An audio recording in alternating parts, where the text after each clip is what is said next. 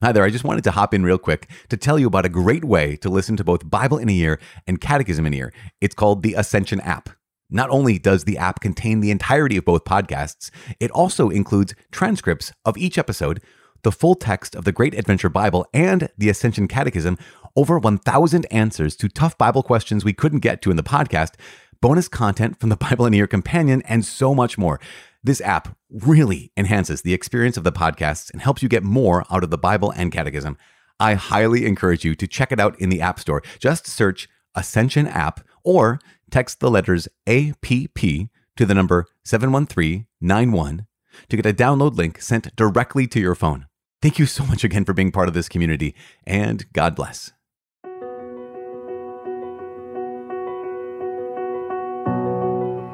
Hi, my name is Father Mike Schmitz, and you're listening to the Catechism in a Year podcast, where we encounter God's plan of sheer goodness for us, revealed in Scripture and passed down through the tradition of the Catholic faith.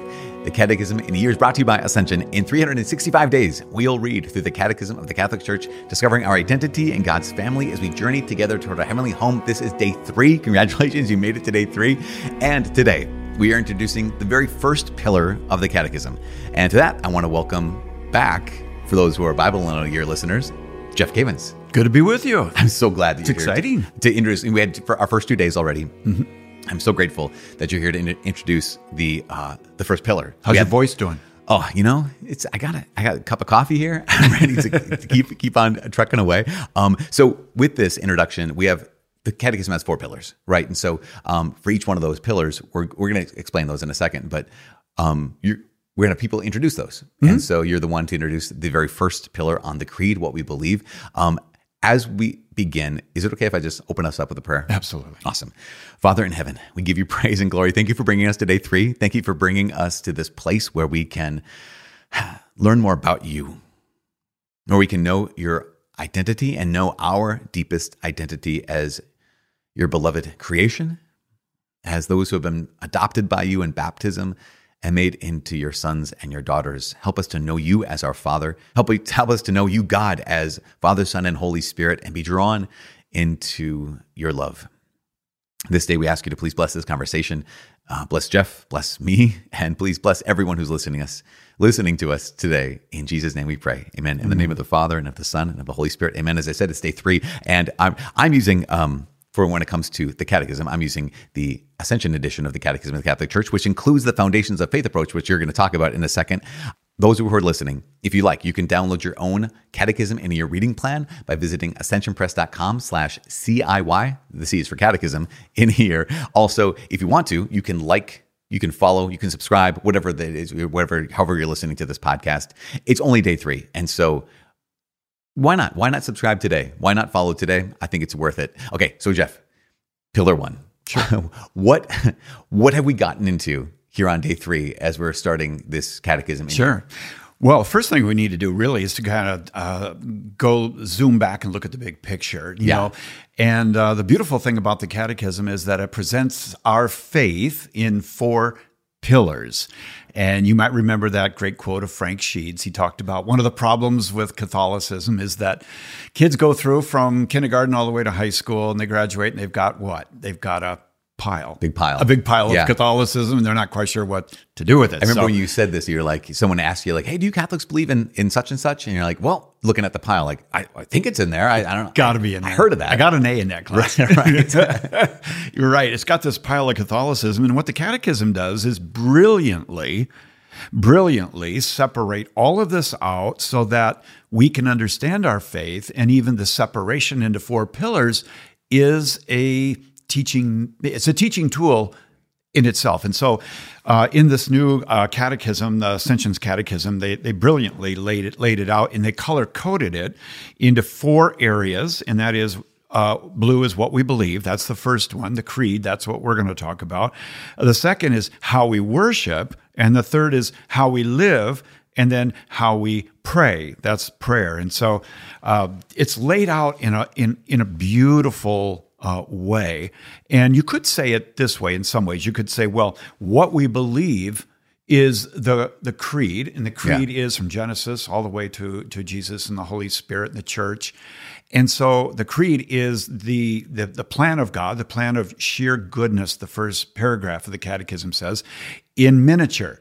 And so the creed is this whole great big plan of sheer goodness in miniature yeah. you know yeah. and and so that that's what we believe and then you're going to be looking at how we worship and that's uh, that's how you get into God's amazing plan. And then what do we live in the plan? How do we live? We live the life of Christ, the third pillar, and the fourth is prayer. So, in the in the words of Frank Sheed, who was from uh, Great Britain, brilliant, absolutely brilliant. You know, so yeah, so we're going to be taking a look at the creed here, what we believe, and uh, this is really really exciting because it begins with uh, this plan of sheer goodness that God is going to come looking for us and He is going to uh, bring us into His blessed life.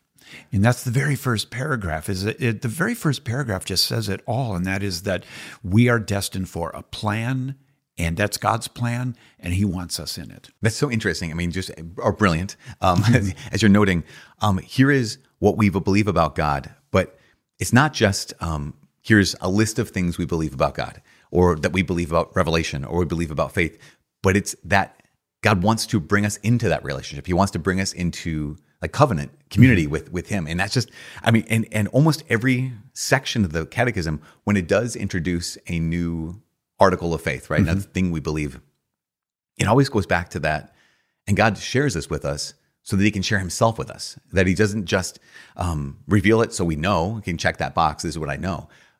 But it's because he wants to share his own divine life and he wants us to participate in that life, which mm-hmm. is, again, it makes it makes it what might be, a, you've said it before, like an encyclopedia into something very, very different than an encyclopedia. Yeah, it's not an encyclopedia, even though you could use it for that. You could sit yeah, there and say, "I want to know more about confession." Okay, I'm going to look it up in the, you know, in the in the catechism.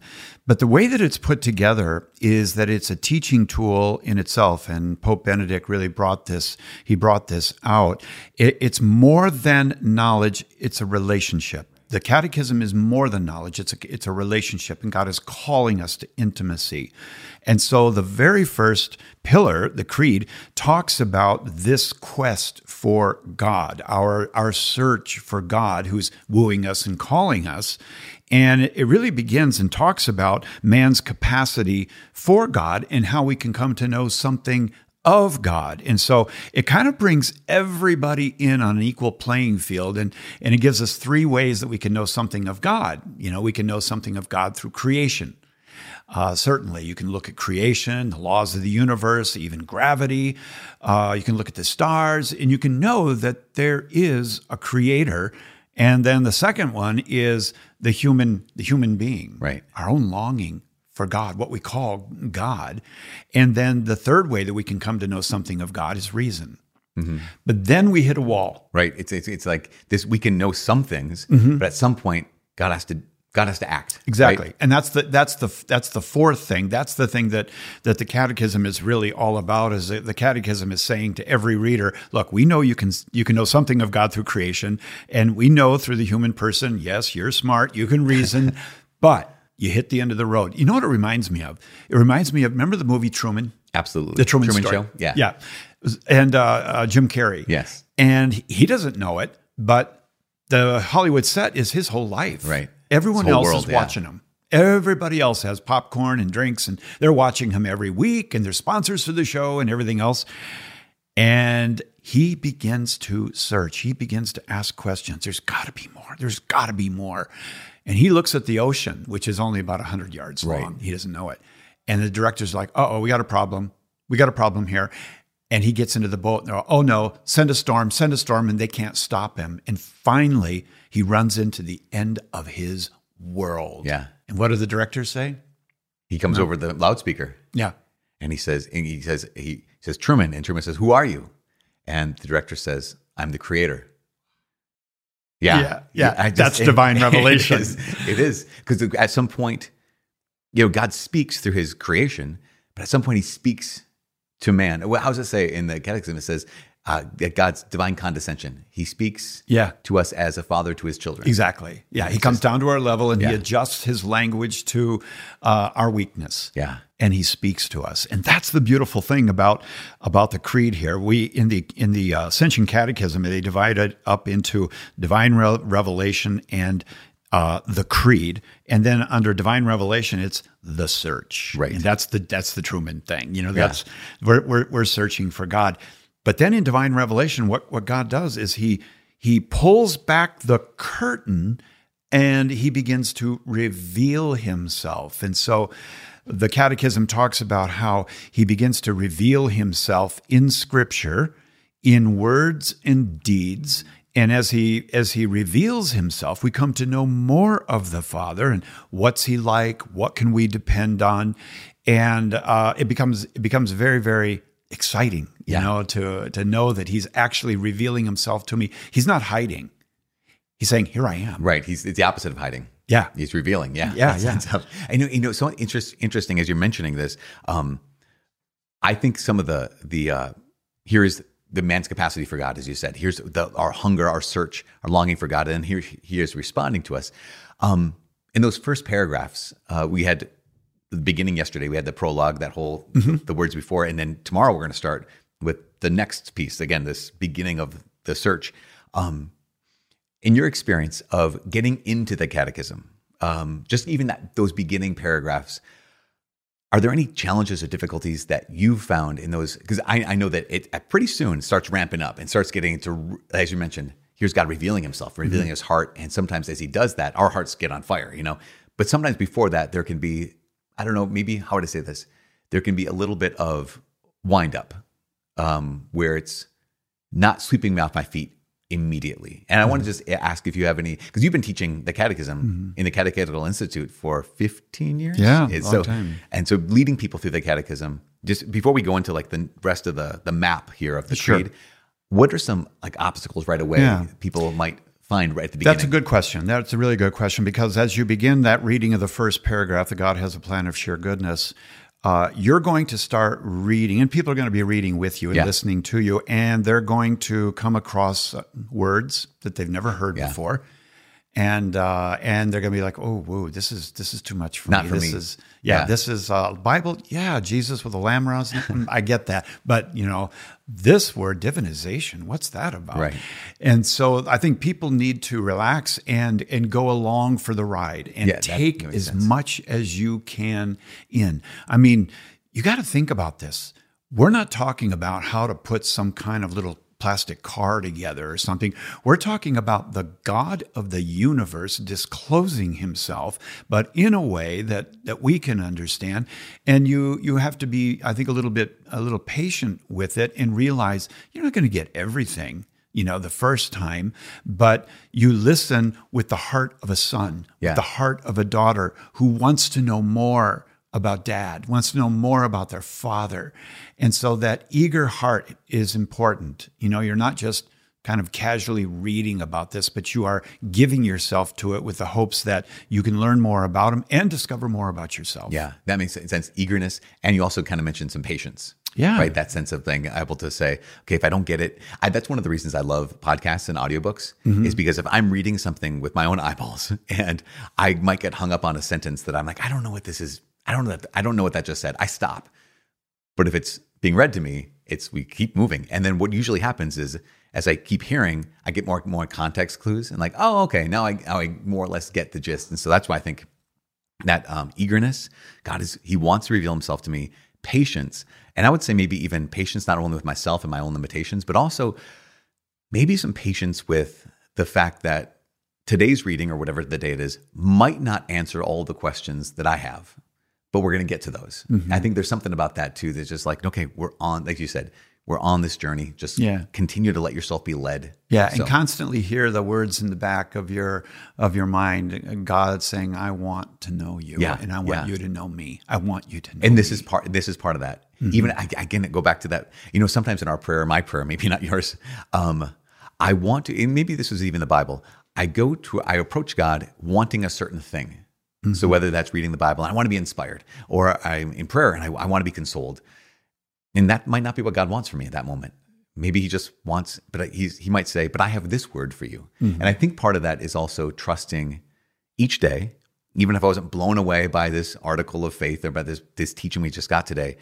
but that's what he had for me today. Yeah. And so I think that, it- that I think it goes hand in hand right here with the search, revelation of God revealing Yeah. himself to us, that um, trusting that we're going to get it. And you're going to be stretched in this study. Yeah. You're going to be stretched because you come into the study, you come into the catechism in the Bible, and many people went through the Bible in a year, and you come into it with this sort of a, okay, I think I kind of figured, I know what's going on here, you know, and God, you know, Father, Son, Holy Spirit. All right, I'm comfortable got with this. it. And then prepare for your world to expand. Expand And your understanding of God will understand. You're like, oh my gosh, yours is so much bigger than I thought. Yeah. You are so much bigger. It's so great. What a family. You're the Mary, the saints, the sacraments is wow. Yeah. You know, and it reminds me of there was a book written, I think it was in the 60s. I think it was in the late 60s by J.B. Phillips. And it's called Your God is Too Small. It's too small. Yeah. And that's what I would encourage people in at the beginning of this is uh, I think by the time you're done, you're going to find out your God was too small. Yeah. You know, and that he's more. much bigger. Yeah. And and be open to that. Yeah, that that makes so much sense, and that I think again addresses some of those initial obstacles that people are going to experience. I think you know we get to like the moral life. This I think it might be a challenge every day um, when it gets to the sacramental life, something illumination every day. But part of this, God revealing Himself, Yeah. uh, is is is both. Yeah. Uh, both uh, challenging, both revealing, illuminating. Um, so going back to uh, as you're highlighting the foundations of faith on this, the Catechism in here Mm-hmm. chart, um, you talked about how God reveals Himself in a unique way, and Yeah. then the next section is pretty remarkable too. Oh, actually, no, in that section is tra- transmission of divine- yeah, divine yeah. He reveals himself, and it's very specific in the Catechism that God reveals himself uh, in word, in deed, in sacred scripture, but he also reveals himself in sacred tradition, which may be new to some New to people. some people, yeah. You know, and you have to realize that we, as as Christians, we are not people of the book. Although we love the book, we're not people of the book. We're people of the Word, and specifically the living Word, Right. Jesus. And this revelation, what we call the deposit of faith that Jesus gave to the apostles, that is was given in in, in written scripture and in the sacred tradition. Sacred scripture, sacred tradition. And a lot of people say, well, man, I wish I could have been back there. Right. Oh, that'd be so cool to know it, to hear all of this, you know? Like you hear people read uh, Luke 24 with the Emmaus Road, and Jesus gives this talk, and they think, oh, I wish I had a that.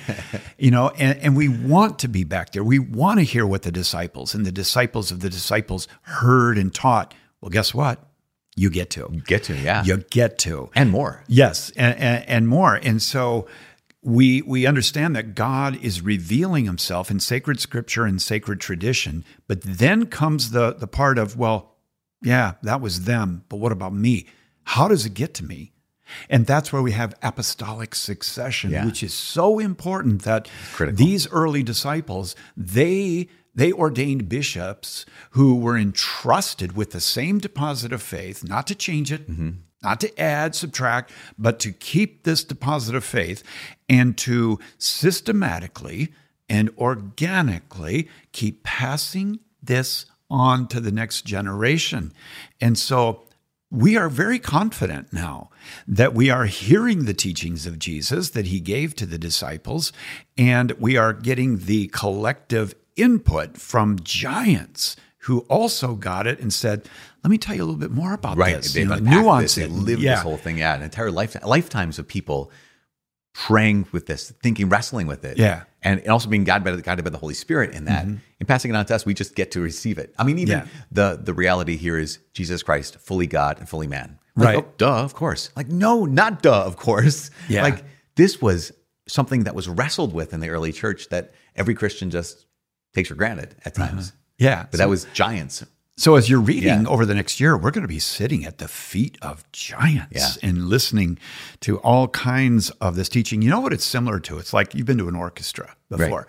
Well, you go to the orchestra, hardly anybody knows the names of the people in the orchestra, but they know who the director is. Yeah. And they know who the director is and the director's name is on the on the front of the program and everything. Well, there's all kinds of people in this orchestra. The director is the Holy Spirit. Mm-hmm. And and that's why we're confident, Yeah. you know. That's so good. So we got apostolic succession, but then we get into uh, we get into uh, what is our uh, what is our response Mm-hmm. to this revelation that's that's been given to us. Which is right away. I mean, here in Yeah, this right. very first section, section one, is here's God revealing himself to us in all these ways. And as you said, in creation, in the human person, in reason, and then revelation. And then, what say you? we exactly. What's our response? Right, and the response is is a beautiful thing, um, and this is an important point. God revealed Himself in words and deeds. Everybody can agree on that. I don't care what background. You can agree that God revealed Himself in words and deeds, and so the response to that revelation is in kind, in words and deeds. Words alone are not enough. Right, It has to be words and deeds. Not everyone, who says to me, Lord, Lord, will enter the kingdom of heaven. Yeah. But only those who do the will of my Father in heaven. Exactly. So it's kind of fun. You mentioned it. It's it's interesting. I think is that God kind of laid it on the table at the beginning. you know, Yeah. He's like, look, I'm going to share a lot with you, but I want you to know I want something back here. Your critical, I want your heart. I want your Yeah. yes. Yeah, yeah, Yeah. Yeah, So, so that that's what we're learning in this first uh, in this first pillar. What we believe is we are learning about this revelation, prepared to respond to God, and the the name for that that the church gives us is the obedience of faith. Right. Which comes from uh, first chapter of Romans, right? St. Mm-hmm. the Paul's letter. obedience of faith. Obedience of faith. Yeah. And just to unpack that a little bit, because this will be important for pillars two, three, and four as well. When we talk about the obedience of faith, we're not talking about the obedience of believism. Yeah. Say more about that. Yeah. Believism is, I believe. I believe. You got kind of like grit your teeth and Yeah, I really believe. Yeah, yeah. Can't you see how much you're believe? I again believe. in your face. They should. Yeah, hopefully uh, they, they Jeff see the really has faith. no, we're not talking about uh, the power of believism. We're talking about faith. And when you look at faith from a, a Hebraic perspective, that is the Hebrew perspective, in the Greek, you've got emunah in Hebrew, pistis in Greek. This concept of faith is not mere believism, but as Pope Benedict brings out so well, it is divided into two movements. The first is intellectual assent. I believe it. Yeah, it's true. I believe it. So as you're reading for the next 362 days, Yeah, whatever, right. people are going to listen to it and they're going to have to make a decision. Do I believe it? Right. Do I believe that? Okay. Okay. Check. I'm going to send Father a, an email. I believe it. That's not. That's part of it. You make intellectual assent. Check. The second part is a personal entrusting Yeah, of yourself to that truth. And so, for example, if you believe that that the Blessed Virgin Mary is the Mother of God, is an intercessor and an advocate given to you, you believe that? Yay! Entrust yourself. Right. Ask, start start start praying. Start asking her to intercede for you and pray for you if you truly believe it. You know, and so I love this because uh, faith without works is dead, and we have to respond by saying, "Yes, I believe it, Lord."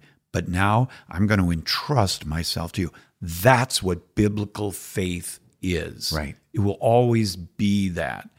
And so then when you move into the actual creed in the first pillar, you're going to have uh, you're going to have material that is, if you go to church, it's very familiar. Right.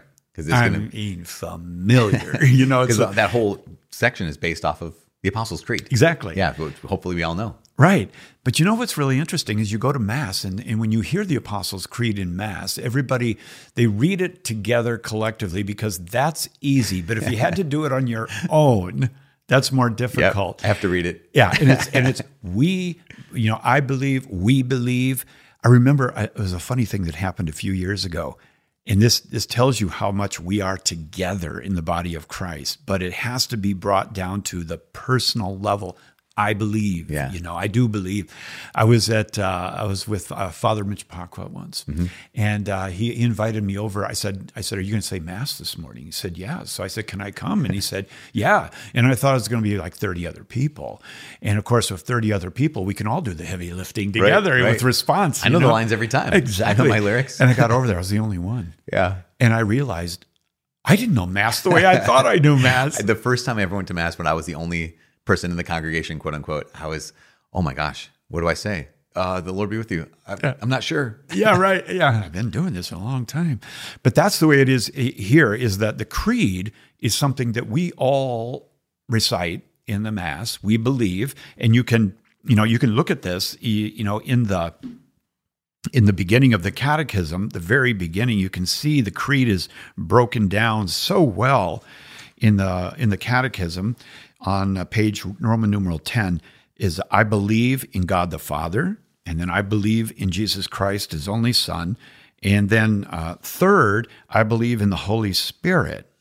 And so you've got you've got the creed broken down into these three areas, and then all of the subpoints of Right. what we believe. And what's funny is we go to mass and we just sort of recite it, you know, and uh, I believe in God the Father Almighty, Creator, you know. Mind's wandering. Yeah, Like, you're looking These are all- all the words. Yeah, and, and someone says, "Well, do you believe it?" Yeah, I said it, didn't I?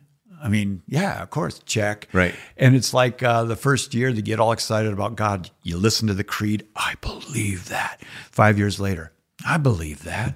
Ten years later, yeah, I believe that. Twenty years later, I'm still here. I'm still here. and that's not what it's for. Right, yeah. It's not a checklist to see if you're still in the camp. The reason that we recite the creed is because it's what we not only believe intellectually, but it's what we're entrusting our Yeah. life to. And if you entrust your life to that, every part of that creed, you're going to live differently. Yeah, that makes so much. I mean, because like you said, here's in words and in deeds that God reveals Himself, and we respond in words and in deeds. Um, I had a friend who once who who said um, when it came to the creed, sometimes that's what we believe. It's describing what we believe. He said sometimes I just I I say the creed, um, and what I think is no, this is in whom I believe. Or this is in whom I trust. This is the one I'm describing the one who I trust. As I'm describing the one that I believe in, that I have surrendered my life to, and that would be, I, I look because it makes it. It's not just again. These are the. This is the data that I say is true, Right. but it's here is the one in whom I have this relationship that I Yeah. again used to entrusting. I think it's Yeah. so so vital. Well, I heard a great analogy from one of our friends. I'll make it quick. He, he was a great analogy. He talked about the, I think it was the Wallenda brothers. You know, we're going to Yeah. walk across the night. oh, the great Blondini. Yeah, is that what it was? Yeah, and yeah. some people would say Blondine, but I the first time I ever read it was the Blondini I'll go with you. about Niagara Falls. Yes. Yeah, yeah. And that, you know that story. Yeah. I love it because it's he goes across. You know, it's very dramatic. Yeah, you know, on going tightrope across Niagara tightrope Falls. and gets on the other side.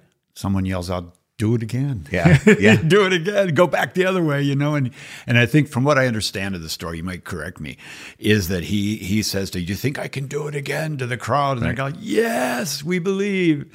Do you think I can do it again pushing a wheelbarrow? yes, we believe. You think I can do it pushing a wheelbarrow blindfolded? yes. You think I can put a human being in the wheelbarrow? And they're going, yes, yes. And he says, I need a volunteer. Nobody believed. Crickets. Nobody Yeah. believed. Nobody believed. Yeah. And that's the way it is with our faith. You know, we can stand up and say, I believe all these things, but do you entrust yourself? Yeah. And it's the entrusting of yourself that is going to make the biggest difference in your life. You can go through the whole catechism in a year and agree to everything you're going to be reading, everything. Yeah. But unless you entrust yourself to God, your life will not look different. Yeah, th- this is uh, not about just more information or not information transfer, about transformation. Exactly. And that, that sense Good way of to like, put it. Yeah. uh, we, whenever we start RCIA, uh, people becoming Catholic or learning more about the Catholic Church, it's like we don't just want to pass on data. It's about conversion of heart. It's actually about not just getting to know the one who has created and redeemed us, um, but also having been drawn more deeply into a relationship with Him. Yeah, not So- information transformation. Yeah. and that's that's what people need to keep keep focused on as they as they go through it. And there's going to be some things that they hear about where they're going to say, "Man, I just don't understand quite." You know, all right, it's okay. You know, Yeah. make a note of it. You can get back to it, but take as much as you possibly can in. And and everything that you learn, ask yourself how you can entrust yourself. You know, going back just a little bit about this this revelation in, in Scripture, Yeah. there's a whole section in this first pillar about the nature of, of Scripture, um, how we go about studying Yeah, scripture, how we approach. Yeah. interpreting scripture. And this should give people a real sense of uh, joy and Mm-hmm. certitude to know that, you know, a lot of people are, I'm afraid of that. I don't know if I'm going to mess it up. I'm, Yeah. I know I'll, I'll mess up the Bible. And, and what God is saying is, no, come on in Right. come on in. I'll, I'll- give you some hints on how to how to do this. And so, very early on in the Catechism, in uh, in paragraphs, I think it's one twelve, in paragraph uh, 112, 113, and 114, uh, the church teaches us three things that will ensure that, that you're not going to miss the mark in your study. For example, to be uh, especially attentive to the content and unity of the whole scripture. In other words, when you're studying Second Timothy, make sure that you're taking into consideration the Gospel of Mark. Right. You're in Exodus, even Leviticus. Yeah. You know? And so the content and unity of this divine revelation is very important. You don't want to take a text out of context. That's it's read in the context for- anything. for a problem. Yeah, Yeah. exactly. Uh, paragraph 113 read the scripture within the living tradition of the whole church. Well, why should I do that? You know, is the Bible the Bible or not? And- but the truth is, the Bible comes from, it's a tradition that comes from the church. And the church, as you and I have talked about before, the church is the pillar and support of truth. And it's the church that said, that's the inspired word of God. And St. Augustine said, I wouldn't even I wouldn't even know that this was the word of God unless the church Had told had me. told me. So it's important to stay within the tradition, the full tradition, that is sacred scripture and sacred tradition. And then the third is to be attentive to the analogy of faith, or that is the the coherence of the truths of faith among themselves and within the whole plan of revelation. So it it gives us some simple guidelines there on you know what what to what to uh, you know I think you said it before. You know, it's like a it's like a, a big uh, sandbox or something, and and it gives you the corners Right, to right. stay and, and stay there. You'll be fine. but, but inside, you can you can play around. You can dive deep. You can you can uh, even use your imagination. Yeah. in many ways. Yeah. Uh, that sense of being able to say, maybe what about this? But you round up against the wall. Like, okay, I guess that's as far as we go. Yeah, yeah. The church has said that's off off base, and yeah, it's so good to be able to have all those three when we read scripture. Yeah. and even as we move forward this year with catechism. And it even gives you the recipe here, like in paragraphs um, 116, 117, 118. Um, it gives you the uh, the recipe here on how to, in a sense, squeeze all the juice out of the right. out of the orange, you know, and get as much out of the Word of God as you possibly can by instructing us to, first of all, look at the literal sense. That's not a big complicated thing. That just means what what was the intention of the author, and then then we get to look at what people really like to do, and that's the spiritual sense. Yeah.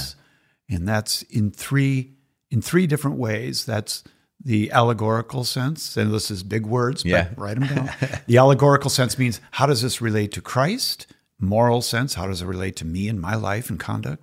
Anagogical sense, how does it relate to the to the future? So you can see here that the church is is giving us some very simple instruction on going after this revelation and trying to understand it uh, for ourselves. And then it talks about the relationship between the old and the new and typology, and uh, it just really equips you to to to dig in. which is fascinating that recognition of typology right? So uh, that in the old testament there are types or foreshadows of what jesus fulfills in the new testament or in the new covenant. And um, how not all christians know about that. Not all christians know that that the, again the scripture is a unified whole and that it's a story. The, how's the line that um, the old testament is revealed in the new and the new testament is hidden in the old.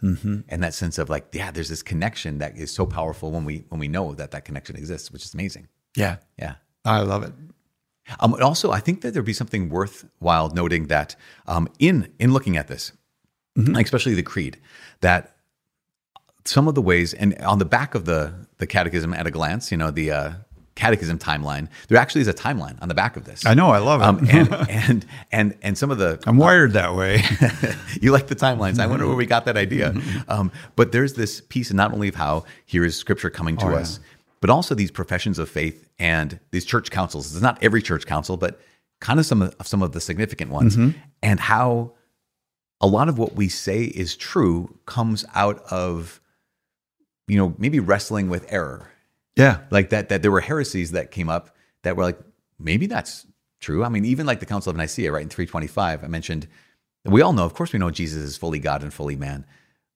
But that was formulated because some people were saying no that's not the case. And so a lot of what we believe as true in the creed in all these in all of these uh you know uh, church councils comes out of I don't know, would error? Would that be or heresy? I guess, for lack of a better term, uh-huh. would that be accurate? Oh yeah, absolutely. Most of the most of the councils, Vatican II is a little different, but Right. most of the councils were actually trying to settle a problem. Uh, like you know, for example, in the Council of Ephesus, when they declared that uh, Mary is the Theotokos, she is the Mother of God, and um, and that that argument was actually over the divinity of Jesus. Right. It's all about Jesus. It's about Jesus. Yeah. And uh, and they said, no, Mary is the mother of God. Jesus is is God. From the moment of his conception, Yes. He is yeah, yeah, Jesus, fully God and fully man. Fully God, fully man. We call that the big word now, hypostatic union, Yep. which means, and this is important, you know, these things are important and they do have ramifications, Yeah. you know, results. Uh, Jesus isn't two people. He's one person, person. two natures, human and divine. And in the Council of Constantinople, they even said he had two wills, a human and a divine will, which never were parted from one another. and and to, and to realize that that that's not ex, explicated in scripture right? That's not necessarily um like given to us as the data of scripture but we have the data of wait a second here is jesus who is conforming his will to the father's will. Here is jesus who at the same time experiences um this I don't want to say temptation necessarily, but he was tempted in the wilderness. He was tempted in, In every way that we in- are, in- without exactly, sin. without sin.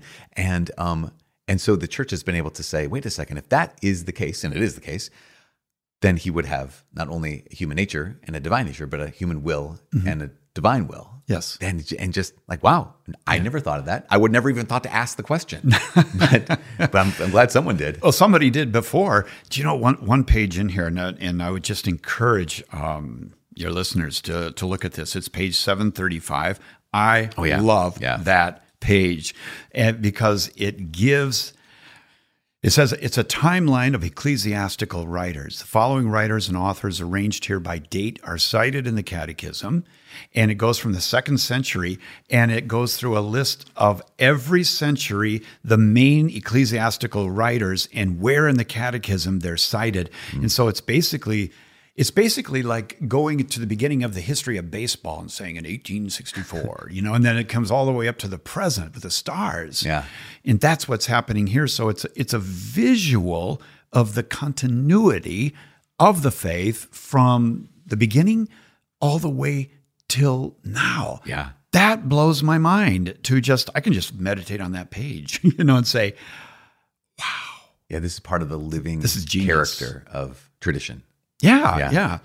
And you know, I'll tell you another. Uh, we could go on about so many different things, but I can tell you a, another part that I really, really like in the first uh, in the first pillar, the creed, is paragraph seven eighty seven. In seven eighty seven, um, it it says that from the beginning, and this is under the, the the title "The Church, the Body of Christ," and I love this because in the creed we make certain statements about the church. You know, we believe in this this uh, this uh, Holy Catholic Church. The church is a communion with Jesus, and I love this paragraph. It says, "From the beginning, Jesus associated his disciples with his own life." Revealed the mystery of the kingdom to them, and gave them a share in his mission, joy, and sufferings. That line, Father, right there in 787, that line should open up in people's minds and hearts an, in- an incredible world of opportunity to know that Jesus is, is sharing everything with us. And so you can look at his work and his mission one of two ways. You can say, well, he's the Son of God, he's the King of Kings, he is the physician, he's the counselor, he's the healer, he's the one that suffered for the sins of the world, he's the one that died for the sins of the world, he's the one that rose from the dead. So what's my job? Well, I can either say, well, I'm just a beneficiary Right. of all that receive it all. receive it. Or, wait a minute, he shared everything with me his mission, his joy, uh oh, and his sufferings, you know. And so I love this because if for Jesus to share himself with the church, with us in this first pillar, means it means Satan was wrong in the Garden of Eden when he lied to Adam and Eve mm-hmm. about God withholding. God is not withholding anything from us. In fact, He's not withholding anything. He is, in fact, sharing everything with us. And not, not only do we get the divine revelation, we get the divine invitation to share in the divine life and the blessing Yeah. of God. So this is big stake stuff. It is, and that it, and it, it's one of those things where I think that's one of the reasons why, uh, as you're highlighting this in paragraph 787, I can't recommend enough having a catechism to follow along. Like Oh, there, yeah. there is uh, sometimes you can. One of the things that I found is when doing the Bible in a year, um, uh, because you based it, we based it on the Great Adventure Bible timeline, which has that we're following the story. We're never going to lose the story or leave the story. Um, so you know, you press play the next day, and it's oh yeah, we're still with you know, even if we're with the prophets, we're still with Baruch. Great, no problem. I got introduced to him yesterday, and just carrying on where we left off. But sometimes with the catechism, it's here we are on a new article. And for me, if I'm not prepared, if I don't see it in front of me, like what what are we going to talk about today? I don't know yet. And so it's it's it's going to be. I think people are going to find that's going to be a little bit of a challenge that way. That we don't necessarily. Yes, this is our invitation into into the story, into God's life. But I think what can really really help people is if they get any catechism, but this, you know, obviously I love the Ascension edition. Um, because then you get to look at it and say, okay, I see. Here we're on, we are on day whatever, and the section is, oh, God is truth and God is love. Okay, now I'm prepared. Go ahead and read it to me. You know, there's something about that that um, I think it roots it more deeply in my mind and in my heart when I have some kind of frame of reference that I can also kind of see. I guess. Yeah. And I think adding to that, which is great, is that first paragraph. Yeah. Is if Oh, you yeah. open with that almost, you know, once a week at least, go back and open with it and keep in mind that everything I'm reading back here in paragraph 1384, in paragraph 1815, in paragraph 2285, in paragraph 2705, Mm-hmm. all of it is for the aim of sharing in the life of the Trinity Yeah. now and forever. It's what we're destined for. We're destined to live in the life of the Trinity. And this is the playbook. This is a map that will guide you in a, in a more sure way than I promise you. Any book you can buy on Amazon Oh, yeah, or anywhere. This is the book that will give you really the trail guide of how do I do this? I, I want to share in the life of God. I want to be with God forever and ever and ever. Okay. Well, if you really do, guess what? We got two books for you. Yeah. We got we got the divine revelation, and we've got uh, the continuation and the uh, synopsis of of the great riches and the inheritance that we have. And and so when you hold the catechism in your hand, you might as well. Someone says, "What are you reading there?" You might as well say, "It's my inheritance." Right. Is my inheritance. You know. You know, you yesterday people. So the very first day, we heard that paragraph one Yeah. that you mentioned in that planish your goodness. Um, yesterday, we concluded the day by listen by reading paragraph twenty five, and in the conclusion of the the uh, the prologue is is this from the Roman Catechism, which is so incredible. I love this. The whole concern of doctrine and its teaching must be directed to the love that never ends. So this whole thing we're going to do, doctrine and teaching, whether something is proposed for belief, for hope, or for action, the love of our Lord must always be made accessible so that anyone can see that all the works of perfect, perfect Christian virtue spring from love and have no other objective than to arrive at love. Which is just like, okay, so this is the context that we're given. Yeah. The very first paragraph of the plan of your goodness, here God in his love. And then this, it's all meant to lead us to love. And listen to the way the first pillar ends. If you want to take the first verse or first paragraph, I used to always call them verses because I'm so In the. Bible. the first paragraph, but listen to the last paragraph in the in brief section. And that's something you know I want to bring out to our, Yeah. our listeners is that every section has a little area that is highlighted called in brief. It's like cliff notes. Right. Now, It's don't just- just go to those. Here's the bullet points. But that's really what, you know, kind of the heart of it. But listen to what paragraph 1060 says. And this is at the end of uh, Pillar 1. At the end of time, the kingdom of God will come in its fullness. Then the just will reign with Christ forever, glorified in body and soul, and the material universe itself will be transformed. God will then be all in all in eternal life. Oh, that sounds good. Yeah. I'm all for that, Yes. you know. So uh, good news at the beginning, good news at the end. Yeah, it's so good. And we get, and we, the thing is, if we're willing to kind of stick with this, again, it's day three and we're just getting started. Um, but if we're willing to say, okay, I know God, you're going to give me these crumbs. I think when I say crumbs, I mean, you're going to keep leading me. Yeah. You're gonna, and again, not every day is going to blow my socks off. Some days I'm like, okay, well, there we go. day 12, we're checking off the box. But I, I, I'm convinced that it's one of those things like, like the Bible, where if we keep pressing play, we miss a day, miss a week, to keep pressing play, that God has something to say to us every single time we show up. And so, kind of as in conclusion, one last thing, just another question for someone. You've been teaching scripture, you've been teaching the catechism for so long. Um, what's one last thing you'd want to just offer the people as they're going to go on this? You know, the journey of the creed, this first pillar, is the longest. It's the, it's the longest journey we have. Um, what's one last word for them as they get started on this? Sure. I, th- I think what I would share with you, Father, is uh, is what Cardinal Ratzinger, then Pope Pe- became Pope Benedict, you know, had had to share, and that was that uh, there's a reason that the the creed is first. Yeah.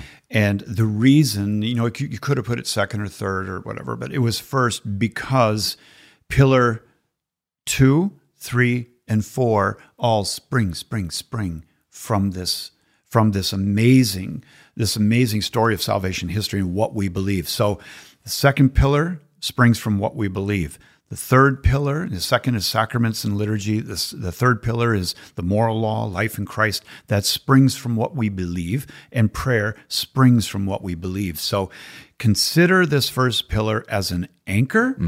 And, uh, and the last thing I would say is that when you go to Mass, when you go to Mass and you recite the creed, make sure it's not just column one that you agree, Yeah. Yeah. but say to the Lord, help me, help me to entrust myself. trust myself. Yeah, that's so good. Thank you so much. Yeah, I'm it's so fun. So grateful. I, and I, I know that for everyone who's going to be joining us, everyone's going to be walking with us. Um, again, there can be the tendency to be discouraged and the tendency to say, "What is this? What's happening?" What's happening is, I just think sometimes, you know, there's a there was a, a early church father who described the action of the Holy Spirit and sometimes the Holy Spirit comes upon us in power, like Pentecost. Just bam, there it is, you know, tongues of fire. And sometimes he said the Holy Spirit comes upon us like a gentle dew, and it just like sinks, seeps into the ground, and it's just like, hey, the earth gets watered one way or the other. If it is, you know, a huge storm with all this rain pelting the earth, or if it's just a gentle dew, mm-hmm. it gets absorbed into the earth. And so I decided to say that some days, some days are going to be like, oh my gosh, that was amazing, penetrated, and some days it's just like, okay, that was good, and it's just that do. Yeah. And I think that if we just show up, keep listening, keep pressing play, keep um, just being faithful, we know that the Lord Himself is faithful. He's going to do something through this. And I would encourage, I also would encourage our listeners to pray for you because, um, and thank you for what you are doing. You know, we don't know why God chose Yeah. us to do what Yeah, we're doing, but kind of like Esther for such a time as this, you know, Right. you're the one that you're doing it. And, uh, and we need to pray for you. Pray for you, your voice. you eat right, you sleep right, but pray for protection uh, with you because God's using you in a very unusual way, but a beautiful way. And uh, uh, we stand with you. We're not just listening to you; we stand with you. together. Yeah. It's awesome. Thanks, Jeff. Thanks a lot. That means a lot. Um, so yeah, please let's pray for each other. Um, Jeff said, please pray for me. I am praying for you. My name is Father Mike, and I cannot wait to see you tomorrow. God bless.